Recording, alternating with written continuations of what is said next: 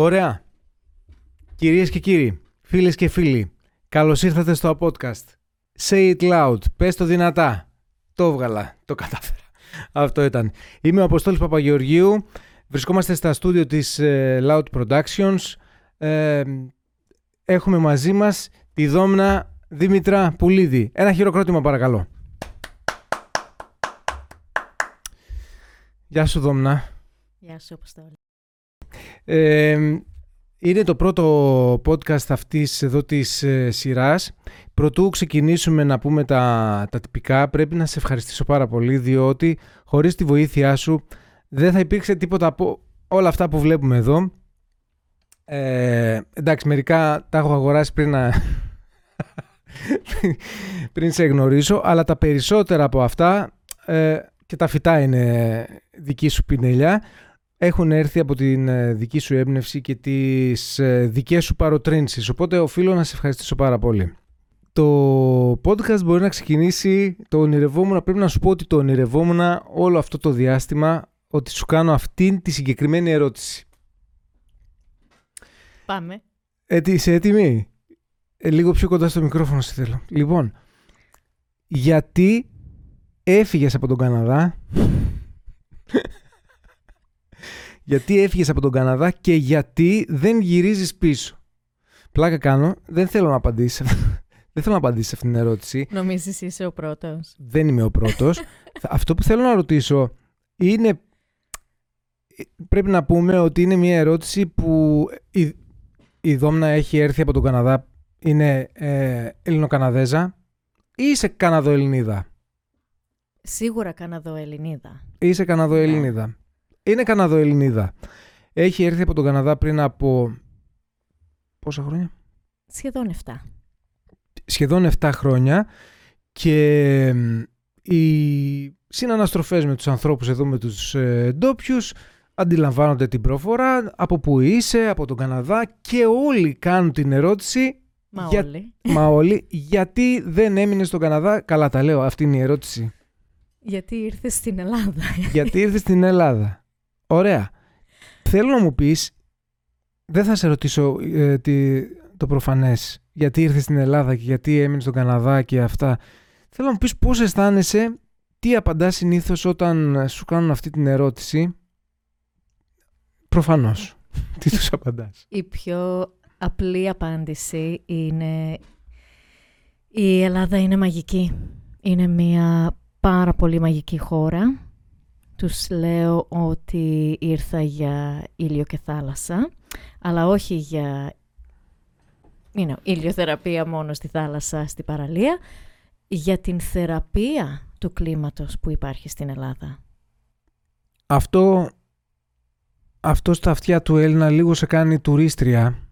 Α, ήρθε για τουρισμό, κατάλαβες γιατί αρχίζουν και σου λένε και γιατί δεν γυρίζεις πίσω δουλειά δεν έχεις εκεί και άλλα τέτοια ας πούμε προσβλητικά.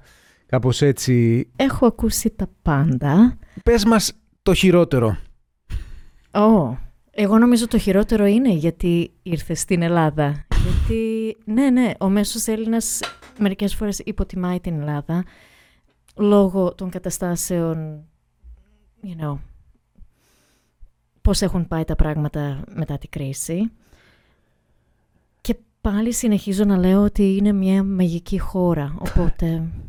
Πρόσφατα που πήγαμε στη, στην, ας το πούμε στο lecture, στην ομιλία του Jordan Peterson, κάποιος ναι. έκανε μια ε, ερώτηση, συγγραφέας ο Jordan Peterson για όποιον δεν το ξέρετε. Και τι άλλο είναι ο Jordan Peterson που Clinical psychologist, lecturer at the University of Toronto. Ένα λαμπρό μυαλό, εν πάση περιπτώσει. Ε, κάποιος έκανε, την ερώτηση, έκανε μια ερώτηση σχετικά με τα μέτρα κατά τη διάρκεια του COVID, ότι ήταν πάρα πολύ αυστηρά στην Ελλάδα και όπως είναι και στον Καναδά. Και, μάλιστα, και μάλιστα είπε και χειρότερα. Ναι.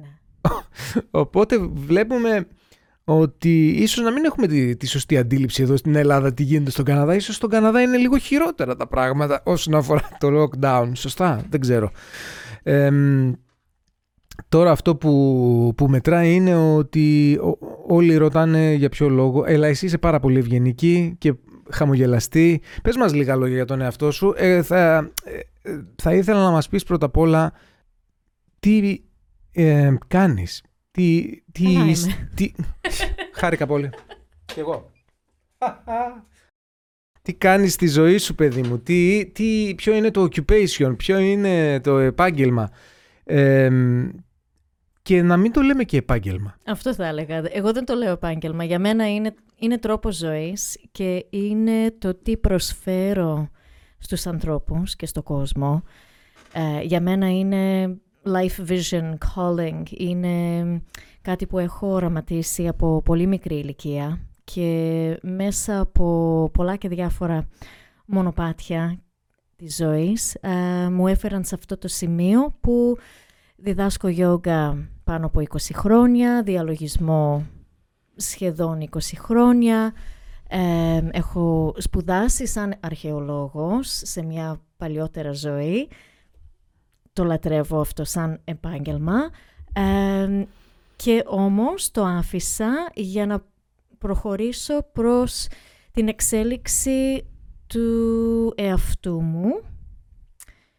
Self-discovery, self-improvement, self-enlightenment. Αυτό μήπως σε οδήγησε και στο άλλο κομμάτι της ζωής σου, το coaching; Ακριβώς αυτό.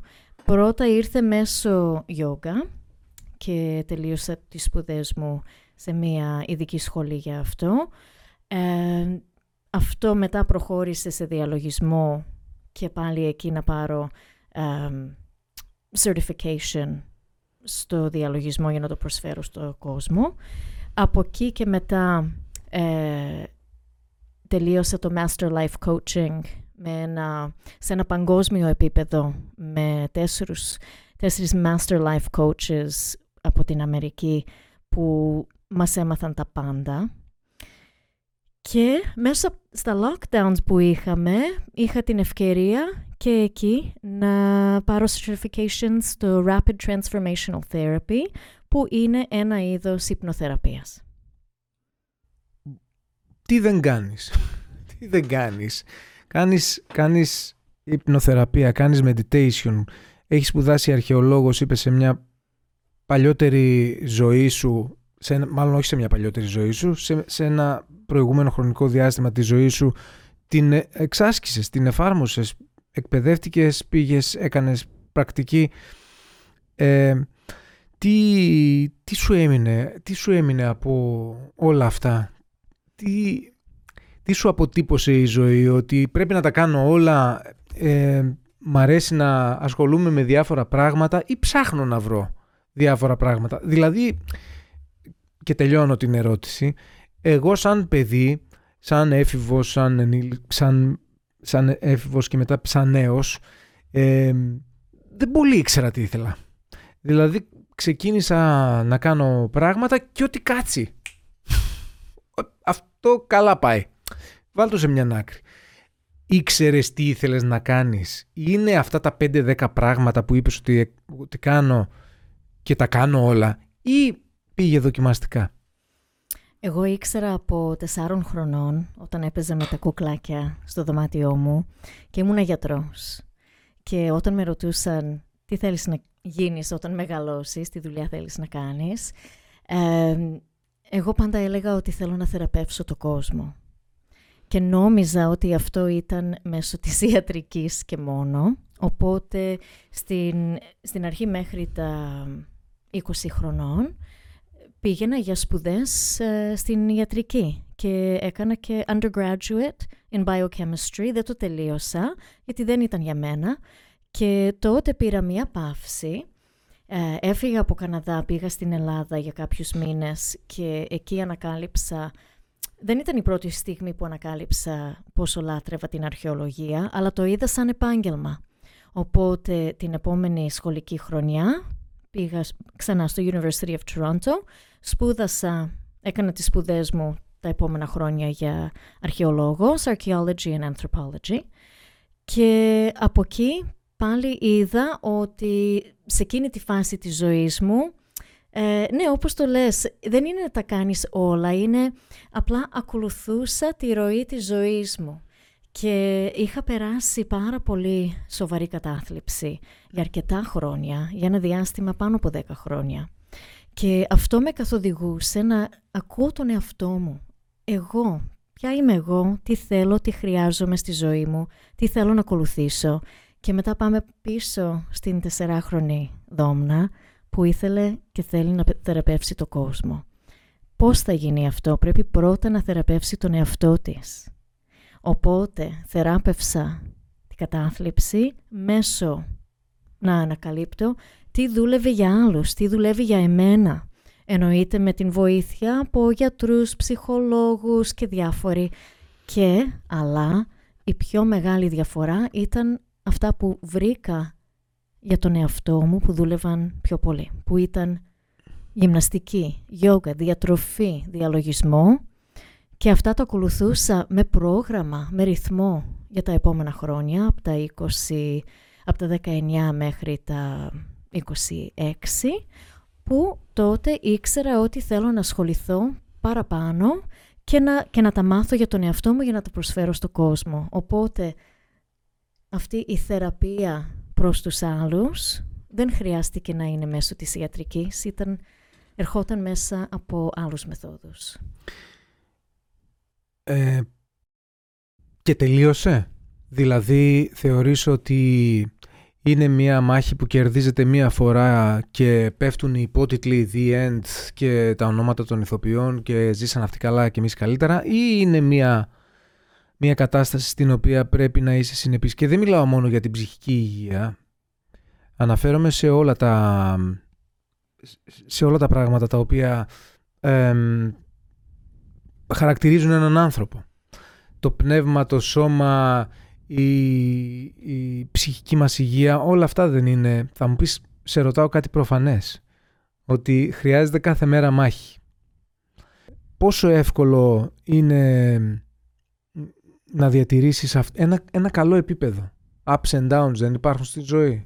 Τι λέμε εμείς, τι λέμε εμείς που είμαστε, τι λες εσύ, εμείς όχι, τι λες εσύ, τι λες εσύ που είσαι master coach, μου είχες, μου αναφέρει κάτι και τελειώνω την ερώτηση, εγώ ο Φλίαρος, ότι και οι coach έχουν coach, ισχύει αυτό; Οι καλοί coaches θα έχουν πάντα coaches που τους βοηθάνε είτε στον, για τον εαυτό τους, τα προσωπικά τους, τη σχέση τους, την καριέρα τους, για τα παιδιά τους. Δηλαδή μπορείς να έχεις έναν coach, μπορείς να έχεις διάφορους σε διαφορετικά στάδια της ζωής σου. Και προσπαθώ να θυμηθώ όλη την ερώτηση. Οπότε, ναι, Ό,τι... στην ψυχική μας υγεία... Ό,τι θέλει... θυμάσαι πες. θέλει, θέλει άσκηση κάθε μέρα. Ποια θα είναι αυτή η άσκηση; Θα είναι να ξυπνάω και πριν σηκωθώ από το κρεβάτι, αυτό το κάνω κάθε μέρα, είναι να, να νιώσω, όχι να σκεφτώ, να νιώσω ένα, δύο, τρία πράγματα που νιώθω ευγνώμων. Gratitude practice. Μερικοί το γράφουν κάτω. Αφού το εφαρμόσεις στη ζωή σου μπορεί να είναι «Α, άνοιξαν τα μάτια μου και ξύπνησα. Αναπνέω. Έχω ένα πανέμορφο σύντροφο δίπλα μου. Τα παιδιά κοιμούνται στο άλλο δωμάτιο. Έχω κάτι όμορφο να κάνω σήμερα.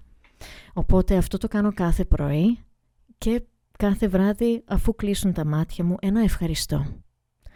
Ευχαριστώ στο Θεό, ευχαριστώ στο σύμπαν, ευχαριστώ στην οικογένειά μου, στο σύντροφο, στον εαυτό μου.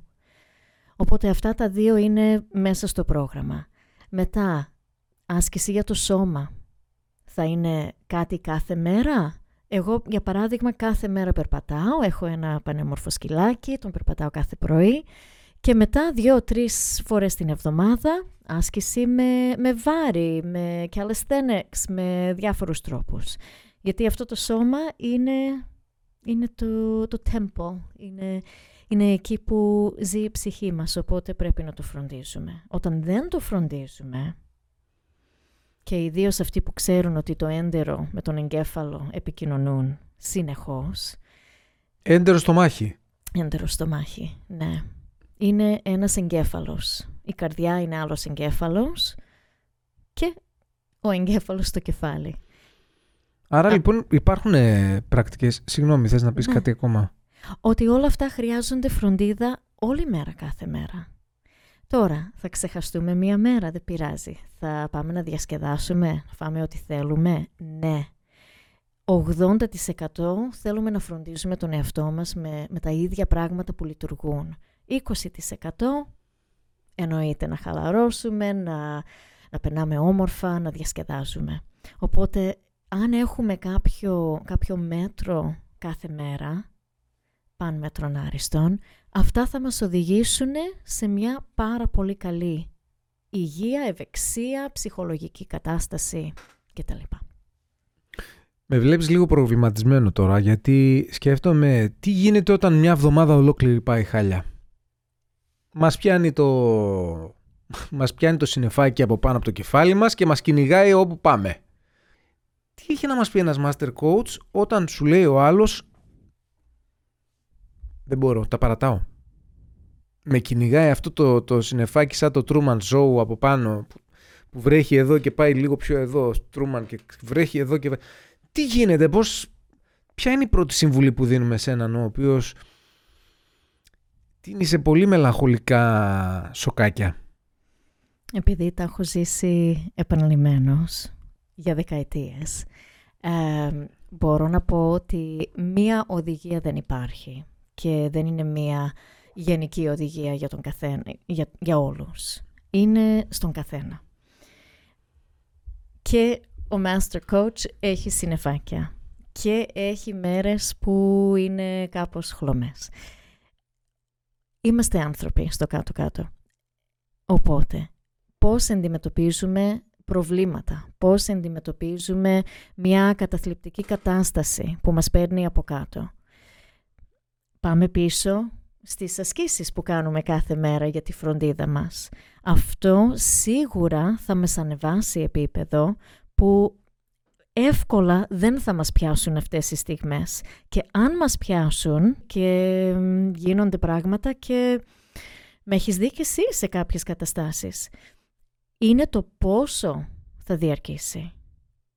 Διάρκεια μία μέρα, διάρκεια κάποιες ώρες. Εκεί που παλιότερα πριν ανακαλύψω όλες αυτές τις τεχνικές, η διάρκεια μπορεί να ήταν μήνες και χρόνια. Και να μην μπορώ να σηκωθώ από το κρεβάτι, να μην μπορώ να πάω στο σχολείο, να μην μπορώ... Όχι μόνο να μην μπορώ, να μην θέλω να δω κανέναν και ξέρω άτομα τώρα που μας ακούν, που κουνάνε το κεφάλι τους και νιώθουν τα λόγια μου, ξέρουν αυτή την αίσθηση, ξέρουν, το έχουν περάσει ή το περνάνε τώρα. Οπότε, ξαναγυρνάμε, τι κάνω κάθε μέρα; Και αυτό είναι prevention, αυτό είναι προληπτικό. Τι μπορώ να κάνω κάθε μέρα, αλλά η ερώτησή σου ήταν, οκ, έχει μείνει σταθμευμένη αυτό, αυτό το σύννεφο, είναι εκεί; Είναι, είναι επίμονο, είναι δυνατό. Ναι είναι δυνατό. Ε, αρχίζεις και λες ε, μήπως πρέπει να ζητήσω βοήθεια; Αυτό ακριβώς. Διάβασες τη σκέψη μου. Ζητάς βοήθεια. Μερικοί το βρίσκουν αυτό πάρα πολύ δύσκολο. Είναι το τελευταίο πράγμα που θα κάνουν. Ε, οι σκέψεις μπορεί να είναι πάρα πολύ σκοτεινές και να θέλουν να μην επιβιώσουν πρέπει να βρούμε κάποια δύναμη, κάποιο θέλω. Τι θέλω στη ζωή μου. Κάτι που να μας κρατήσει. τι μας κρατάει. Τι μας κρατάει. Τι θα μας κρατήσει. Και εάν δεν υπάρχει δρόμος... Για όλους υπάρχει δρόμος. Για τον καθένα υπάρχει δρόμος. Το λέω, με συγχωρείς. Ναι. Το λέω γιατί το, στα τρέιλερ και στα τα διαφημιστικά όλα που έχω ανεβάσει σχετικά με το podcast ε, γιατί προσωπικά και για μένα ήταν λίγο ένας δύσκολος δρόμος ο λόγος, ποιος είναι ο λόγος, για ποιο λόγο το, το κάνω, πώς θα, πώς θα κάνω ένα podcast το οποίο ε, έχει τις δικές του δυσκολίες οπότε το, κάποια μηνύματα τα οποία ήθελα να περάσω στο τρέιλερ είναι ότι όταν δεν υπάρχει δρόμος φτιάχνουμε δρόμο. Όταν δεν υπάρχει κίνητρο, φτιάχνουμε κίνητρο. Όταν δεν υπάρχει... όταν δεν υπάρχουν οι συνθήκες γύρω μας, φτιάχνουμε συνθήκες. Όταν η ζωή σου πετάει λεμόνια, φτιάχνεις λεμονάδα. Αυτό. Και θέλω να συμφωνήσω πάρα πολύ και μου αρέσει πάρα πολύ η θεωρία αυτή. Όλοι δεν έχουν αυτές τις δυνάμεις στην αρχή, αυτές τις δυνάμεις που έχεις και βρήκες εσύ. Τις έχουν, απλά δεν, δεν τις έχουν εφαρμόσει και δεν τις έχουν δυναμώσει. Οπότε, τι κάνουμε τότε, όταν θέλουμε να μείνουμε, δεν θέλουμε, αλλά μένουμε αναγκαστικά στο κρεβάτι και δεν μπορούμε να σηκωθούμε. Αρχίζουμε με τις σκέψεις μας. Τι σκέφτομαι αυτές τις στιγμές; Τι περνάει από το μυαλό μου όλη μέρα, κάθε μέρα; Πώς νιώθω; Και μπορούμε και μόνοι μας, αλλά σίγουρα προτείνω βοήθεια, να αρχίζουμε να αλλάζουμε τις σκέψεις μας. Μία-μία. Και αυτές οι μικρές αλλαγές θα αρχίσουν να, να στρώνονται το ένα πάνω στο άλλο. Η κάθε μέρα θα αλλάζει. Μετά, πάρα πολύ μικρούς στόχους. Δεν αστείευομαι. Θα σηκωθώ και θα περπατήσω και θα πάω στο μπάνιο και θα ρίξω λίγο κρύο νερό στο πρόσωπό μου. Τόσο μικρούς στόχους. Αυτό όμως μπορεί να σε οδηγήσει στο να μην ξαναμπεί στο κρεβάτι, πάω στη κουζίνα, φτιάχνω ένα καφέ. Παίρνω τηλέφωνο έναν φίλο και αρχίζει αυτή η ροή να αλλάζει την κατάσταση που με φέρνει σε κάποιο άλλο πράγμα. Να αλλάζουμε τις συνήθειές μας. Πάλι σιγά σιγά, μικρά βήματα. Τα μικρά βήματα, Αποστόλη, μας, μας δίνουν ένα δρόμο, αρχίζουμε να περπατάμε ένα δρόμο, βήμα-βήμα, μικρά βηματάκια, που στο τέλος φτάνουμε κάπου στη μέση του, της διαδρομής αυτής, γυρνάμε πίσω, κοιτάμε και δεν πιστεύουμε πόσο μακριά έχουμε πάει. Γι' αυτό λένε μερικές φορές νομίζουμε ότι μπορούμε να κάνουμε πάρα πολλά πράγματα σε ένα χρόνο. Αλλά κοιτάξτε τι μπορείς να κάνεις σε τρία χρόνια, σε πέντε χρόνια. Και όταν γυρνάς πίσω και βλέπεις, η ζωή σου έχει αλλάξει εντελώς. Ένα από τα πράγματα που με έχουν βοηθήσει πάρα πολύ, κυριολεκτικά είναι αυτό το baby steps που λες. Ε, και μάλιστα ε, κάποιες από τις ε, καθημερινές λειτουργίες, τώρα θυμήθηκα μια, το entrepreneurship, κάποιες από τις μικρές λειτουργίες ε, που είναι πραγματικά πολύ εύκολες πρέπει να γίνονται, γίνονται, αρχίζουν και γίνονται σε καθημερινή βάση. Και τι είναι το entrepreneurship, πες μας, με το στρώσιμο του κρεβατιού. Ότι, Αυτό είναι inside joke. Αλλά ναι, αρχίζουμε την ημέρα μας το να σηκωνόμαστε και να στρώνουμε το κρεβάτι χωρίς να σκεφτούμε κάτι άλλο. Δηλαδή τόσο καιρό ζούσα ένα ψέμα, ένα, μια ανακρίβεια, ένα inside joke ότι δεν το κάνουν οι μεγάλοι entrepreneurs αυτό. Εννοείται το κάνουν. Άρα, γιατί είναι inside joke, δεν είναι inside joke, Εννοώ, είναι πραγματικότητα. Είναι δικό μας. Κανένας άλλος, αν, αν τον πεις entrepreneurship, θα νομίζει, γι' αυτό με κοίταξα έτσι. Οπότε, εμένα, σε μένα δουλεύει πάρα πολύ στο αυτό. Εσύ το, το προχωράς, συγγνώμη που διακόπτω. Ναι. Εσύ το προχωράς. Δεν σταματάς στο κρεβάτι, πλένεις και πιάτα. Αυτό. Πλέον τα πιάτα. Με βοηθάει να, να βάζω σε τάξη το, το κεφάλι μου. Κάνει, πώς, πώς κάνανε τα παλιά τα Windows, κάνανε defragment. Τρ, τρ, τρ, έτσι ακριβώς κάνει το... Αυτό δεν το θυμάμαι, είσαι λίγο πιο μεγάλος. Ξεκαρδίστηκα. Κοίταξε. Α, μέχρι στιγμής αυτά τα δύο έχω. Με αυτά δουλεύω. Τώρα, Υπάρχουν και άλλα πράγματα τα οποία ε, ε, σε βάζουν πραγματικά σε μια... Δηλαδή δεν θα βάλω σκούπα κάθε μέρα πραγματικά. Αλλά έχω και τις κυριακάτικες μου. Και τους κυριακάτικους, σαββατοκυριακάτικους στόχους. Σκούπισμα, σφουγγάρισμα και τέτοια. Όλα αυτά. Χωρίς πλάκα. Είναι πράγματα τα οποία έχουν βελτιώσει τη ζωή μου. Το, το στρώσιμο του κρεβατιού, τα πιάτα, το να βάζεις σε τάξη λίγο το, το σπίτι, το να μαζεύεις ό,τι έχει πάει από εδώ από εκεί. Και ξεκινάς από εκεί και φεύγεις. Έχεις ήδη μπει σε μια, σε μια λειτουργία ρελαντία, ας το πούμε έτσι. Μπαίνεις σε ένα ρελαντί. Και μετά έρχονται άλλα πράγματα. Ε, λοιπόν, πρέπει να κάνουμε ένα μικρό διάλειμμα. να πούμε ότι ο χορηγός της του σημερινού podcast είναι η Loud Productions. Δεν έχουμε βρει άλλο χορηγό. Είμαστε ακόμα το πρώτο επεισόδιο, δηλαδή για το όνομα του Θεού. Κάνουμε ένα μικρό διάλειμμα και επιστρέφουμε αμέσως μετά.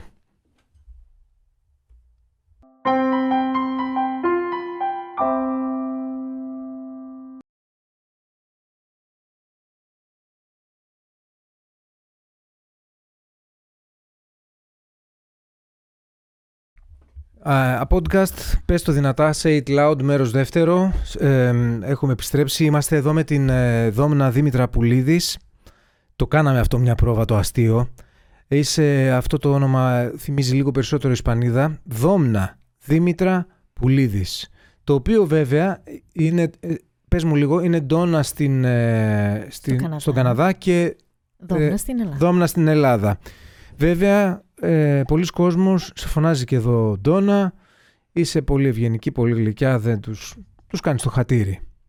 Αλλά οκ, Δόμνα, Ντόνα, Δήμητρα Πουλίδης και το ε, Πραναλάξμι είναι, το είπαμε αυτό, είπαμε ότι το, Όχι, αυτό είναι όνομα σε Sanskrit από τη γιόγκα που, τι σημαίνει; που σημαίνει Abundant Life Force. Αυθονία στην ενέργειά μας και αυθονία σε, σε όλα, τα, όλα τα μέρη της ζωής μας.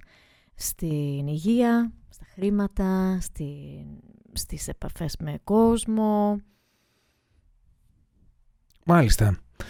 Ε, είσαι πολύ άσχολη, το καταλάβαμε αυτό. Ε, κάτι ετοιμάζεις. Δεν, δηλαδή έχεις έρθει στην Ελλάδα γιατί δεν γυρίζεις στον Καναδά, ok. Okay. Κάποιος λόγος υπάρχει που έχεις μείνει στην Ελλάδα. Δεν είναι μόνο ο ήλιος, το τζατζίκι και το, και το, και το σουβλάκι, που δεν τρώω σουβλάκι διότι είσαι pescatarian. Είσαι Basically. basically. Μια τέτοια φάση. Τι Η είστε. αλήθεια, no, η αλήθεια είναι έχω μάθει να τρώω ό,τι ζητάει το σώμα μου. Αν δεν θέλει κρέας, δεν τρώω κρέας. Αν υπάρχει κάποια στιγμή που το ζητάει, το τρώω. Συνήθως τρώω ψάρια και δεν ξέρω αν θέλει ο κόσμος να ξέρει τι τρώω, οπότε το αφήνω εκεί. Θα ήθελα εγώ να μάθω. θα ήθελα να Εσύ μάθω εγώ. ξέρεις. Ξέρω τι τρως. θα ήθελα να πω ότι θα ήθελα να ζητήσω. Τόσο, είμαι- πρέπει να σου πω ότι ασχολούμαι με το ραδιόφωνο λίγο μπρος πίσω. Πηγαίνω, έρχομαι, με παίρνουν, δεν με παίρνουν κτλ. Ε, κάποιες στιγμές κάνω εκπομπές, κάποιες στιγμές δεν κάνω εκπομπές. Μετά όταν βαριέμαι σταματάω. Μετά όταν με πιάνει κάτι κάνω podcast και ό- όλα τα σχετικά.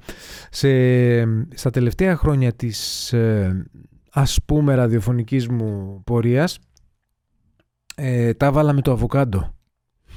Τα έβαλα κανονικά. Το πολέμησα σαν να ήταν ο χειρότερος εχθρός μου. Ο χειρότερος εχθρός μου είναι το περιστέρι.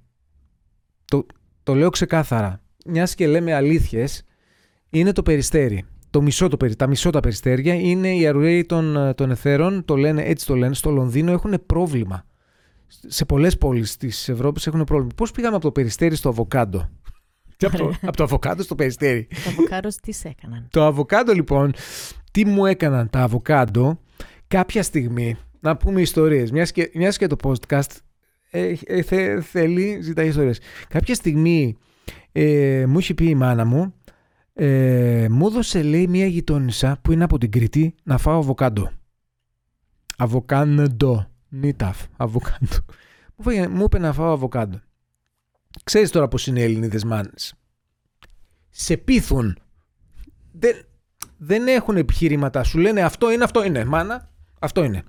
Και λέει, και λέει η μάνα μου, λέει, το αβοκάντο τι απέσιο. Βούτυρο, σαν βούτυρο είναι και αυτά και τα... Ε, λέω κι εγώ, απέσιο είναι βούτυρο, είναι, δεν τρώγεται. Δεν το, δεν το ακουμπούσα. Τα Για- αβοκάρο της Κρήτης είναι... Είναι. Τώρα, Κάτι είναι, άλλο. τώρα, τώρα ξέρω ότι είναι το κάτι άλλο. Τα, έβα- τα είχα βάλει λοιπόν με το αβοκάντο, το είχα πολεμήσει, σαν το αυτό που έλεγε «Ελάτε να τα πάρετε!» Ήμουνα πάρα πολύ... Ήμουνα δηλαδή, ναι, λες και έβλεπα Γερμανούς να έρχονται και εγώ έβλεπα αβοκάντο να έρχονται, ας πούμε, και λες, του, του, του, του, του, του, του, με το πολυβόλο. Λοιπόν, ε, και είπα να του δώσω μια ευκαιρία ε, με αφορμή την ε, γνωριμία μας και ξετρελάθηκα. Είναι υπέροχα. Τα αγαπώ. Αγαπώ το αβοκάντο. Επειδή το έφαγες με... Επειδή το έφαγα με σούσι. Με σούσι της περίοδου. και λογοπαίγνιο. Όχι, γιατί με τι το έφαγα το. Με λίγο λεμόνι. Με λίγο λεμόνι.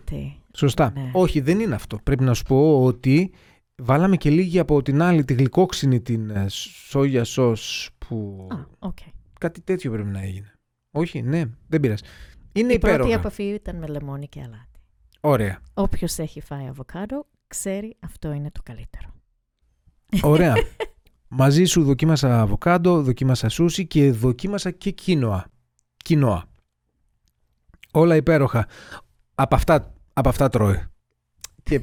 Είμαι από αυτές. Από αυτά, από αυτά τρώει και καμιά φορά στο διαιτολόγιο σου βάζεις ψάρι και θαλασσινά και όλα αυτά.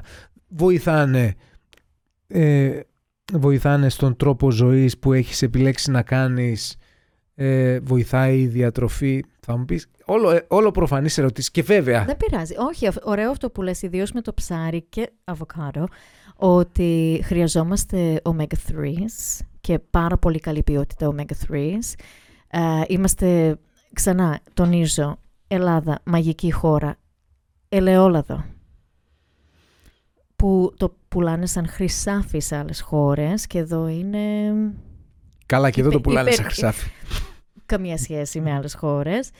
Και εδώ ε, υπερχιλίζει είναι, είναι, είναι μαγικό. Οπότε ναι, omega-3 γιατί όμως ε, λύνει πάρα πολλά θέματα και πάλι καλό για τον εγκέφαλο. Οπότε στην κουβέντα που είχαμε πριν, που είχε να κάνει με κατάθλιψη, άγχος, stress, omega-3.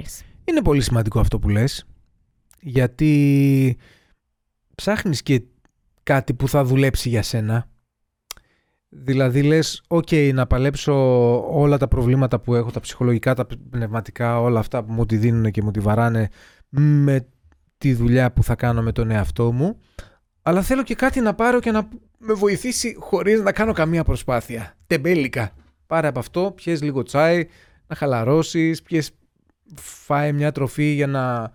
Το ψάχνει αυτό ο κόσμος. Το ψάχνει, νομίζω ότι το ψάχνει. Και μιας και λέμε τι ψάχνει ο κόσμος. Ε, ξεκίνησα να λέω ότι έχεις έρθει στην Ελλάδα Συγγνώμη, το κάνω αυτό. That's okay. Πηγαίνω από αυτό. Ήρθα, φάγαμε αβοκάντος. Μισό τα περιστέρια. Τρώμε ψάρια. Τρώμε ψάρια, ωμέγα-3, ε, λάδι, ελαιόλαδο, όλα αυτά. Έχεις έρθει λοιπόν στην Ελλάδα, τέλος έλξ έκλεισε. Δεν πάει πίσω στον Καναδά. Τι γίνεται, κάτι ετοιμάζεις, κάτι στα πλαίσια ε, ενός καινούριου πράγματος, μιας τεχνολογίας η οποία έρχεται στην Ελλάδα για πρώτη φορά. Πες μας λίγα πράγματα παραπάνω ε, και, και δεν είναι και τα μόνα στα οποία δραστηριοποιείσαι. Έχεις, ε, έχεις ε, μια επαφή και με, με έλαια ε, τα οποία και αυτά τα φέρνεις από έξω. Πες μας λίγα πράγματα. Τι γίνεται, τι είναι αυτό το καινούριο που ετοιμάζεις; Ωραία, αυτό το καινούριο είναι, λέγεται Energy Enhancement System. Είναι μία τεχνολογία που δεν είναι τόσο καινούρια. Η τεχνολογία ανακαλύφθηκε από μια κυρία Dr. Sandra Rose Michael στην Αμερική που το άρχισε πιστεύω το 78 ήταν η πρώτη ανακάλυψη. Είναι Bioscalar Technology που αυτό λειτουργεί μέσω υπολογιστές. Ακούγεται περίεργο. Μέσω υπολογιστών. Ξέρω, ναι.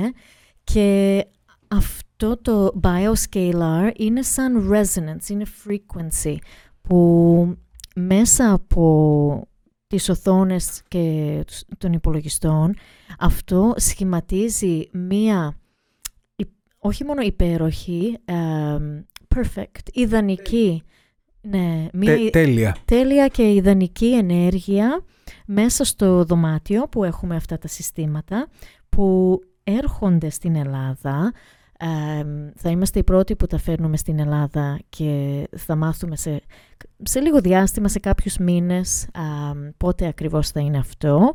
Θα περιμένουμε ήδη μισό χρόνο και, και θα υπάρχουν αρκετά κέντρα στην Ελλάδα.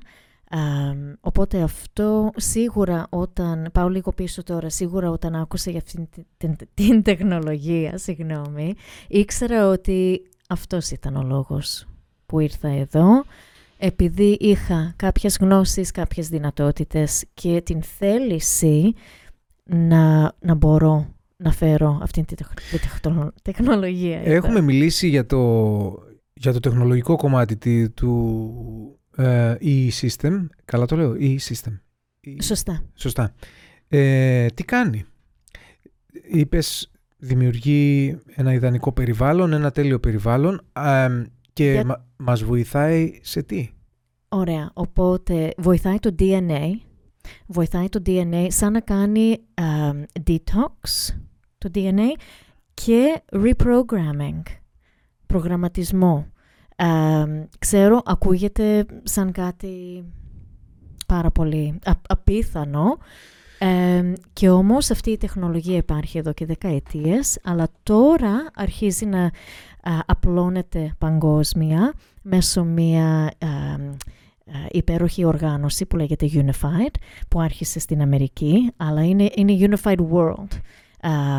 Πόσο καιρό, είναι το, πόσο καιρό είναι τα μηχανήματα, δηλαδή ας πούμε το πρώτο, πότε έγινε στην Αμερική, ξέρουμε, θυμόμαστε; Υ- υπάρχει... Μην μου πεις από το 70. Για προσωπική χρήση από το 90 κάτι, ναι, και το είχαν πλούσιοι, το είχαν βασιλιάδες σε κάποιες χώρες. το είχαν άτομα που δεν ξέρουμε ποιοι το είχαν. Αλλά τώρα έχει απλωθεί για, για όλους για όλους. Είναι μια πάρα πολύ ακριβή τεχνολογία, αλλά θα ανοίξουμε κέντρα που μπορεί ο καθένας να επισκεφτεί και, και να γίνει καλά. Το να γίνει καλά στο, στο επίπεδο και στο χρονικό διάστημα που είναι κατάλληλο για το κάθε σώμα. Οπότε, Πάμε πίσω στο DNA λίγο. Το DNA, στο DNA μας υπάρχει κάτι που λέγεται telomeres. Αυτά τα telomeres όταν μεγαλώνουμε εμείς γίνονται πιο μικρά.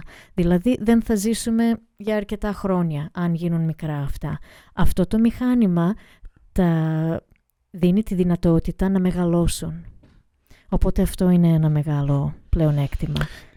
Ε, συγγνώμη που διακόπτω. Ναι. Αλλά με τυραννάει μία ερώτηση. Ε, υπάρχει, ε, είναι επιστημονικά εμπεριστατωμένο, υπάρχουν μελέτες, υπάρχουν όλα αυτά τα πράγματα τα οποία θα κάνουν, γιατί δεν στο κρύβω ότι στην Ελλάδα, και το ξέρεις, την έχουμε κάνει την κουβέντα, στην Ελλάδα ε, είμαστε λίγο να ακουμπήσω στο, τον τύπων των ύλων, να δω, δεν ξέρω αν το είπα σωστά, συγγνώμη αν το είπα λάθος, να ακουμπήσω τέλος πάντων ε, αποτέλεσμα, την αποτελεσματικότητα. Θέλουμε, τι θέλουμε λίγο αυτή την ε, επιβεβαίωση ότι όλα είναι όμορφα σε τάξη και υπάρχουν υπογραφές από κάτω. Έχουμε, να, έχουμε τέτοια πράγματα, μελέτες επιστημονικές και αυτά. Σωστά, υπάρχουν μελέτες. Αυτά είναι και φανερά στο website του συστήματος, eesystem.com και θα, κάποια από αυτά όσα μπορούμε θα τα μεταφράσουμε όσο χρειάζεται. Έστω και κάποια κομμάτια στα ελληνικά να υπάρχουν. και θα προσφέρουμε ένα βίντεο με την Dr. Sandra Rose Michael που το έχεις δει και εσύ που εξηγεί την τεχνολογία σε τόσο λεπτομέρεια και αυτό τώρα γίνεται μετάφραση που θα, θα το έχουμε live στο website μας μόλις γίνει στα ελληνικά. Οπότε, ναι, υπάρχουν πάρα πολλά συστατικά, πώς να το πω, σε αυτή τη τεχνολογία που προσφέρει. Είναι biophotonic, είναι chromatotherapy και βασικά μας βάζει σε ένα πάρα πολύ βαθύ ε, state of relaxation. Θέλεις να χαλαρώσεις εκεί μέσα όταν μπαίνεις σε αυτό το δωματιο Οπότε σε αυτή τη χαλάρωση γίνεται... Όλες αυτές οι ευεργετικές ιδιότητες... Ακριβώς. Πρέπει να πω, πρέπει να πω ότι έχουμε κάνει και μία κουβέντα ε, σχετικά με το ότι δημιουργούνται... Προσπαθώ να, θέσω, να βάλω λίγο σε τάξη τη σκέψη μου για για να, γιατί είναι κάτι πάρα πολύ όμορφο αυτό, αυτό που ε, μου έχει πει η Δόμνα σε προσωπικό επίπεδο και θα ήθελα να το μοιραστώ μαζί σας. Λοιπόν, ένα από τα μαγικά πράγματα τα οποία ε, κάνει ο οργανισμός, ο ανθρώπινος οργανισμός είναι αυτό το self-healing. Οπότε φαντάζομαι ότι το e-system σε συνδυασμό με αυτή, την, ε, με αυτή τη μαγική δύναμη που έχει ο οργανισμός να ε, αυτοθεραπεύεται έως ένα βαθμό δημιουργεί ίσως και την αποτελεσματικότητα της όλης, του όλου session, της όλης κατάστασης. Ε, τι είναι αυτό το self-healing, τι είναι αυτή η κατάσταση στην οποία οπωσδήποτε δεν μπορούμε να θεραπεύσουμε πράγματα πολύ μεγάλα, αλλά... Όλα θεραπεύονται, Αποστόλη. Α, απλά δεν μπορούμε να πούμε το πώς, πώς, τι, πότε, γιατί είναι στα χέρια των καθενών. Τώρα, όταν λέω όλα θεραπεύονται, κάτι μεγάλο σε ένα άτομο μπορεί να μην θεραπευτεί για κάποιους διάφορους λόγους και το ίδιο σε άλλο άτομο μπορεί να θεραπευτεί. Γιατί στο κάθε σώμα είναι διαφορετικό. Οπότε, τι είναι η αυτοίαση, είναι κάτι που το ξέρουν από αρχαιότητα, υπάρχουν πάρα πολλές γνώσεις. Το σώμα μας θέλει να θεραπεύεται, θέλει να λειτουργεί σωστά, απλά σε τι κατάσταση το φέρνουμε καθημερινά. Δηλαδή, οι πιο πολλοί μας μένουμε στη πόλη. Right? Έχουμε επαφή με τη φύση, έχουμε επαφή με, με φυσικά πράγματα στη διάρκεια της ημέρας. Μάλλον όχι. Τσιμέντο μέσα στο σπίτι, μέσα στο αυτοκίνητο, μέσα σε κλουβάκια, όπως λέει ο Τόνι Ρόμπινς. Φεύγω από το κουτί του σπιτιού, μπαίνω στο κουτί του ασανσέρ, κατεβαίνω στο κουτί του αμάξι και μπαίνω στο κουτί της δουλειάς. Αν το ακούς αυτό τώρα και σε έχω βάλει σε μελαγχολία, συγγνώμη, αλλά ναι, και γι' αυτό όταν λέω στον κόσμο έχω έρθει για ήλιο και θάλασσα, δεν αστείευομαι για την θεραπεία του ήλιου και της θάλασσας, για τη θεραπεία της φύσης, τα βουνά. Οπότε... Γελάω με τα κουτάκια. Έχεις πολύ δίκιο, έχεις πολύ δίκιο. Με τα κουτάκια όντως βγαίνουμε από το κουτάκι, μπαίνουμε στο άλλο κουτάκι, μετά οδηγάμε στο κουτάκι και φτάνουμε στο κουτάκι για να δουλέψουμε. It's a little bit sad. So, back to self-healing. το σώμα μας θέλει να θεραπεύεται. Οπότε, έχουμε πει ξανά, ζητάμε βοήθεια, ψάχνουμε πράγματα, ψάχνουμε να βρούμε τι θα μας βοηθήσει και αυτό μας φέρνει σε μία στάση ζωής που μετά από κάποιες προσπάθειες ο καθένας βρίσκει τι δουλεύει για τον εαυτό του και αρχίζει να ρυθμίζεται το σώμα είτε μέσω διαλογισμό, μέσω ασκήσεις για το σώμα, μέσω έλαια, αθεραίων έλεων. Έχω... τα εθεραία έλαια βοηθάνε με, με το σώμα, με με το για το μυαλό, αρωματοθεραπεία. Πες μας λίγα πράγματα. Ε, μας έλεγες λίγα πράγματα και σε διέκοψα. Συνεχίζουμε. Τα έλαια αυτά ε, προέρχονται, προέρχονται από όλο το κόσμο, δηλαδή και δουλεύουν και με αγρότες, πάνω από 3.000 αγρότες στην Ελλάδα για το Wild Orange που φτιάχνουν. Παίρνουν τα καλύτερα έλαια από όλο το κόσμο και η εταιρεία είναι στην Αμερική, είναι τα πιο αγνά έλαια που έχω βρει στον κόσμο. Μπορούμε να πούμε το όνομα της εταιρείας, μπορείς να μας πεις με κάποιες λεπτομέρειες. Ναι, το όνομα είναι doTERRA, υπάρχει παγκόσμια. έχει κάποια χρόνια που άνοιξε η αγορά στην Ελλάδα. Εγώ τα χρησιμοποιώ πάνω από πέντε χρόνια καθημερινά, μέχρι που καθαρίζω το σπίτι μου με τα έλαια. Τα φοράω σαν άρωμα πάνω μου. Πες μας ότι είναι και edible, ότι είναι βρόσιμα. Είναι, είναι βρόσιμα. Γι' αυτό και σας λέω είναι τα πιο αγνά ελαία που υπάρχουν στο πλανήτη. Ε, κάνουν ένα testing που λέγεται CPTG, CTPG, Certified Therapeutic Pure Grade Essential Oils και το κάθε έλαιο έχει και barcode που σημαίνει τι, ότι το σκανάρεις και σου λέει πότε ε, πού, πότε, πώς έγινε αυτό το έλαιο Να, λοιπόν, για το κάθε μπουκάλι; Δεν το ήξερα. Ε, πού, ε, πού υπάρχουν τε- τα applications, δηλαδή στην υγεία, στη θεραπευτική, στην θεραπεία μας, στην ευεξία μας, στην ηρεμία μας. Ε, Πάρα πολύ απλά. Λεβάντα. Λεβάντα, ένα-δύο σταγόνες στο νερό ή σε τσάι πριν κοιμηθούμε. Λεβάντα στα, στους καρπούς ή πίσω από τα αυτιά, ξανά πριν κοιμηθούμε ή για κάποιον που έχει άγχος, μμμ. πάσχει από άγχος ή στρες. Ε, μπορούμε να ανοίξουμε το μπουκαλάκι και να τρεις βαθιές αναπνοές να μυρίζουμε το έλαιο, αρωματοθεραπεία, που αυτό λειτουργεί μέσω εγκεφάλου και το olfactory system μέσα από α, τις ζωσμές που μυρίζουμε και μας φέρνει σε μια κατάσταση α, ορμονικών πολύ πιο α, ήρεμη κατάσταση. Η λεβάντα, πρέπει να το μοιραστούμε, είναι και έντομο-αποθητική. Δηλαδή, Σωστά.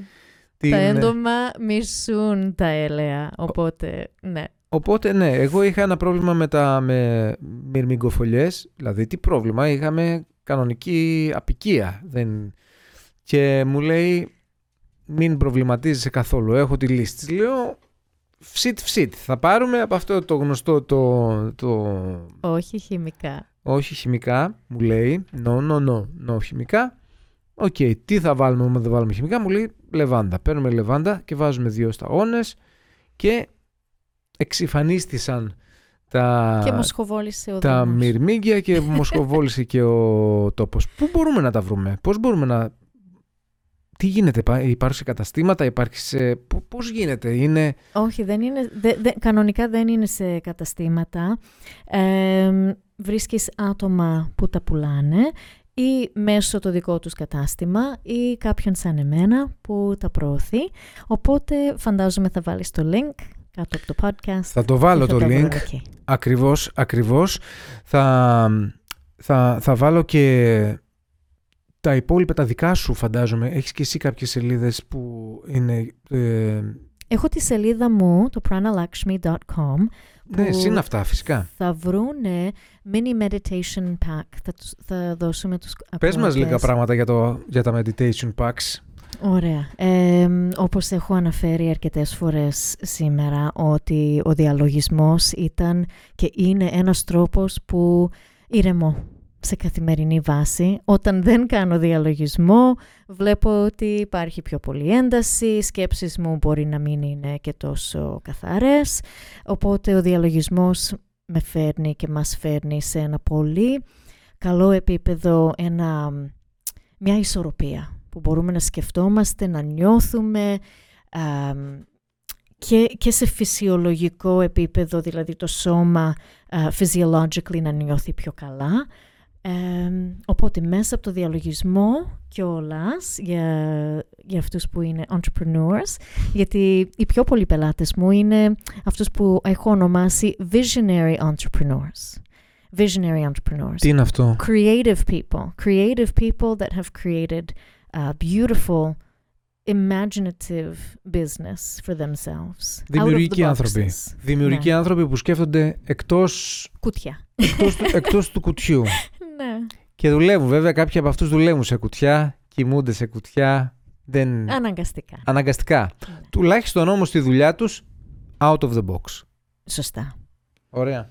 Οπότε, ο διαλογισμός, εμ, το προσφέρω ιδίως σε τέτοιους πελάτες, ε, βοηθάει πάρα πολύ με καθαρή σκέψη για ποιο λόγο, για να κάνουν σωστές αποφάσεις, για να μπορούν να φέρουν μέσα στη ζωή τους και μέσα στο επάγγελμά τους τον οραματισμό. Που από εκεί, the sky's the limit. Σχηματίζουμε ό,τι θέλουμε. Ο οραματισμός είναι α- αυτό που λες για το visionary. visionary. Σωστά.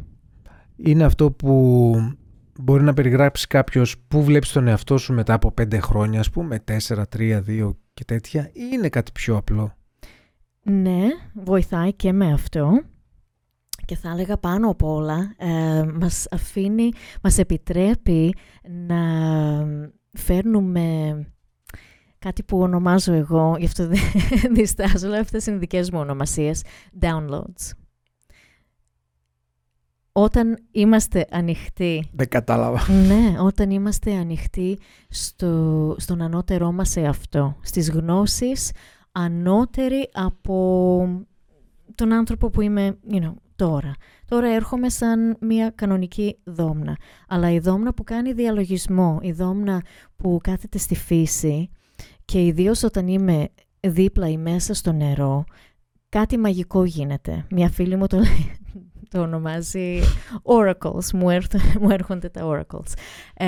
oracles είναι το, πώς το λένε, το... Στους, στους δελφούς. Σωστά. Μάλιστα, σου, σου έρχονται όχι, αυτό είναι μα, μαντίο. Όχι ακριβώς. Ε, οπότε, Ξέρουμε έρχονται να... αυτά που λέγω, που ονομάζω downloads. Αυτές οι ιδέες όμως είναι οι ίδιες ιδέες που έχουν φέρει τα EE Systems στην Ελλάδα, που με έχουν κάνει να ασχοληθώ με τα έλεα, με το coaching και που με έχουν φέρει στην Ελλάδα. Ο οραματισμός είναι το παν, ιδίως για κάποιον entrepreneur ιδίως για κάποιον που θέλει να προχωρήσει στη ζωή του. Είπες ότι θέλεις να προσφέρεις κάποιο, κάποια meditations. Πες Σωστά. Θα τους δώσουμε link για ένα mini pack, ένα starter pack που είναι ε, τρεις διαλογισμοί μαζί, ε, κάτω από 10 λεπτά το καθένα. Πάρα πολύ ωραίο. Πρέπει να σου πω ότι κάποια στιγμή είχα κάνει, είχα μπει σε ένα application και είχα κάνει, είχα κατεβάσει ένα ένα app το οποίο ήταν για διαλογισμό και έκανε πάρα πολύ ώρα. Δυσκολεύτηκα. Ίσως τώρα να μπορούσα να το κάνω. Αν, δηλαδή, αν είχα περάσει κάποιο επίπεδο πιο μικρό. Είπαμε baby steps. Οπότε αυτά είναι τα baby steps για να μπει κάποιος στο πειρασμό να φέρει το διαλογισμό στην καθημερινότητά του. Δεν θα το έλεγα να μπει στον πειρασμό. Θα έλεγα να, να, να μπει σε ένα σε ένα καινούριο state of mind. Λοιπόν, άρα πώς θα γίνει, πώς θα δώσουμε αυτά τα, αυτά τα mini packs του διαλογισμού; Θα βάλουμε από κάτω links; Σωστά. Τόσο εύκολα. Πανεύκολο. Ναι. Ένα link με download. Ωραία. Download για τα downloads. Χαμός. Χαμός. Λοιπόν, ε, σε ευχαριστώ πάρα πολύ. Ανοίξαμε τόσες πολλές τόσα πολλά κεφάλαια. Ε, τα πήραμε λίγο όλα επιφανειακά θα έλεγα. Θα χαρώ πάρα πολύ να, να εμβαθύνουμε την επόμενη φορά σε συγκεκριμένα πράγματα και συγκεκριμένα κομμάτια. Ήθελα να ρωτήσω τόσα πολλά για το διαλογισμό. Ήθελα να σου πω, είναι, είναι μια προσευχή ο διαλογισμός; Το, το λέμε και ως προσευχή; Μπορεί Αυτό να θα είναι ένα κομμάτι. Ένα Μοιάζει. Κομμάτι. Μοιάζει με προσευχή. Και ναι και όχι. Ωραία, νομίζω ότι πρέπει, νομίζω ότι πρέπει να, να ε, κάνουμε ένα συγκεκριμένο podcast για κάθε ένα από τα συγκεκριμένα από τα πράγματα τα οποία έχουμε ήδη πει με πολύ, μεγάλη, με πολύ μεγάλο ενδιαφέρον σε παρακολούθησα και φαντάζομαι και οι podcast το θεατές. Δηλαδή έχεις τον ακροατή που ακούει ραδιόφωνο, τον τηλεθεατή που ακούει, που βλέπει τη τηλεόραση, ο podcastιάρης τι είναι; Podcastίστηκε. Λοιπόν, Ευχαριστώ πάρα πολύ. Ήταν μεγάλη χαρά, μεγάλη τιμή που βρέθηκε στο Say It Loud, στο Πες το Δυνατά. Σε ευχαριστώ πάρα πολύ για όλο αυτό εδώ. Να ξέρεις ότι η ενέργειά σου βρίσκεται παντού ε, και θα τα ξαναπούμε. Σε ευχαριστώ πάρα πολύ.